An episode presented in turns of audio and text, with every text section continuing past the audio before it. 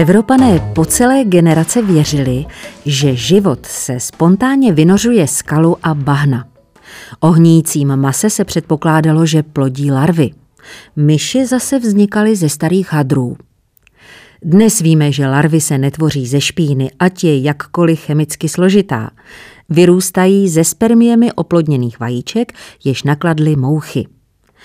Nicméně podle názorů předchůdců Louise Pastéra larvy hemžící se v zapáchajícím mase znamenaly, že život povstává z rozkladu. V 60. letech 19. století Louis Pasteur pokusně vystavil působení vzduchu masový vývar. Použil dvě baňky. Jedna měla tenké, dolů směřující hrdlo, jež umožňovalo, aby do ní vstupoval vzduch, nikoli však bakterie nebo jakékoliv jiné mikroorganismy. Druhá baňka byla otevřená přístupu vzduchu. Již po několika dnech se polévka ve druhé baňce začala rozkládat růstem bakterií a hub, zatímco obsah první, kontrolní baňky, se neskazil. Tato nekontaminovaná polévka je dosud vystavena v Pastérově ústavu v Paříži. Pastér tím poněkud dramaticky prokázal, že ti, kteří tehdy věřili v samovolný vznik života z neživé hmoty, se mýlili. Jak tedy život vznikl? Který organismus byl tím prvním žijícím na Zemi? Nejstarší dnes známé mikrofosílie, takzvané svazijské mikrosféry, staré přes 3,5 miliardy let, byly velice podobné právě dnešním bakteriím – jejich existence dokládá, že již pouhou jednu celou jednu desetinu miliardy let po vzniku Země jako pevného tělesa z hornin s atmosférou a oceánem na ní prosperoval život. Stáří samotného vesmíru bývá uváděno na 12 až 15 miliard let. Z toho vyplývá, že život na Zemi trvá přibližně poslední čtvrtinu existence vesmíru. A nikdo nepochybuje o tom, že nejčasnější život nebyl ani rostlinný, ani živočišný. I když v podobě materiálu, jímž jsou tvořeny živé organismy, život existoval již od vzniku vesmíru.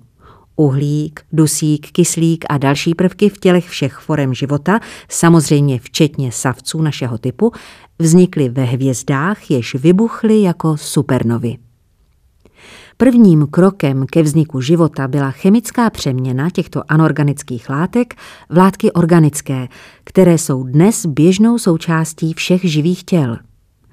První pokusy na toto téma začaly probíhat v roce 1953 na Chicagské univerzitě. Stanley Miller, tehdy 22-letý doktorant nositele Nobelovy ceny Herolda Juryho, vyplnil v laboratorní baňce prostor nad hladinou sterilizované vody směsí plynů, o kterých se domníval, že tvořili atmosféru v období po vzniku Země.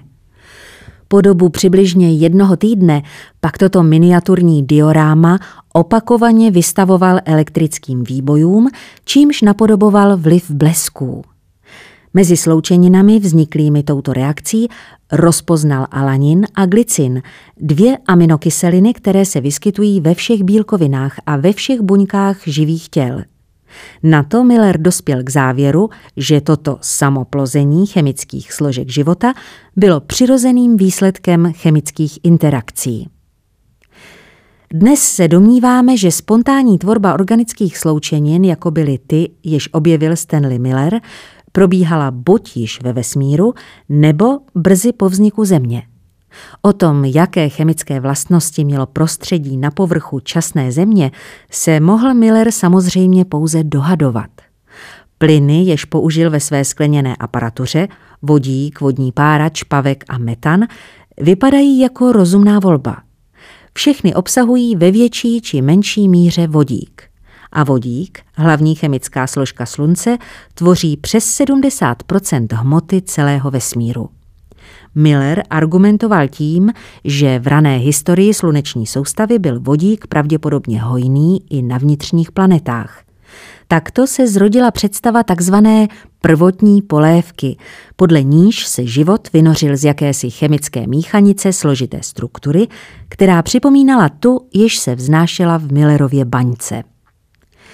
Dnes se domníváme, že na Zemi byly organické sloučeniny, syntetizované slunečním světlem a dalšími zdroji energie, přítomny v obrovských množstvích již dlouho před zrodem života.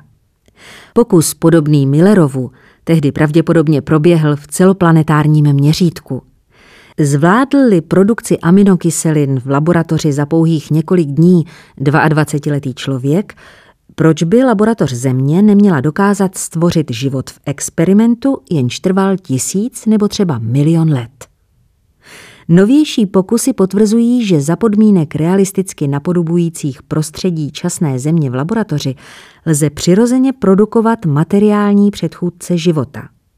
Kombinace molekul ovšem nejsou náhodné – Uhlík, vodík, dusík, fosfor, kyslík, síra a další prvky živé hmoty vzájemně reagují podle chemických pravidel. Molekuly se řídí zákony vědy o teple a energii, zvané termodynamika.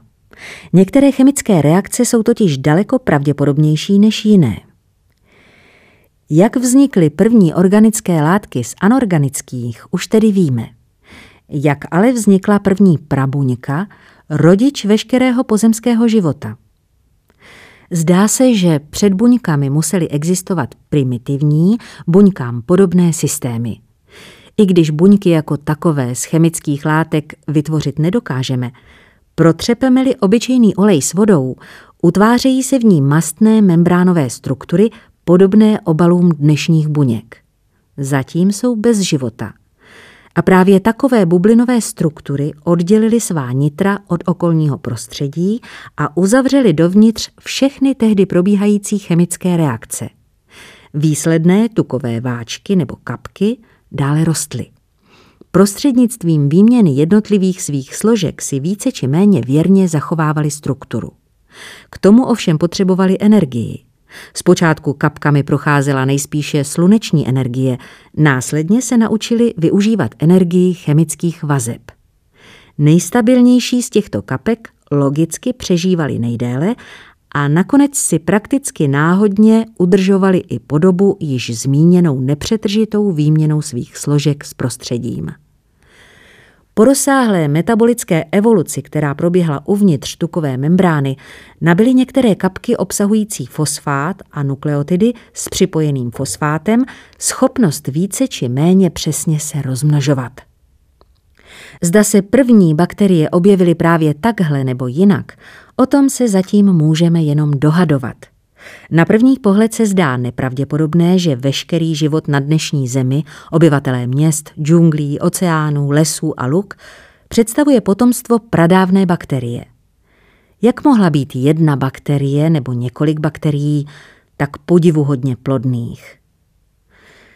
Připomeňme si však skutečnost, že i vy jste kdysi byli jedinou buňkou oplodněným vajíčkem, zygotou, jež se reprodukovala dělením, aby se stala embryem v děloze vaší matky. Později se z vás stalo plačící novorozeně v jejím náručí.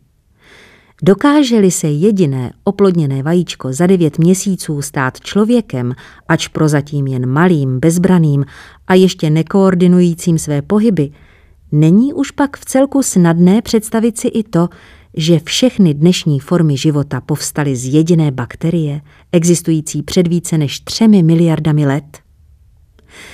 Nedávné výzkumy odhalily, že se nám tyto nejdrobnější, nejjednodušší bakterie značně podobají. Ve svém nepřetržitém metabolismu využívají stejné chemické složky jako my – proteiny, tuky, vitamíny, nukleové kyseliny, sacharidy. Skutečností je, že i ta nejjednodušší bakterie je mimořádně složitá a její vnitřní funkce připomínají funkce větších forem života.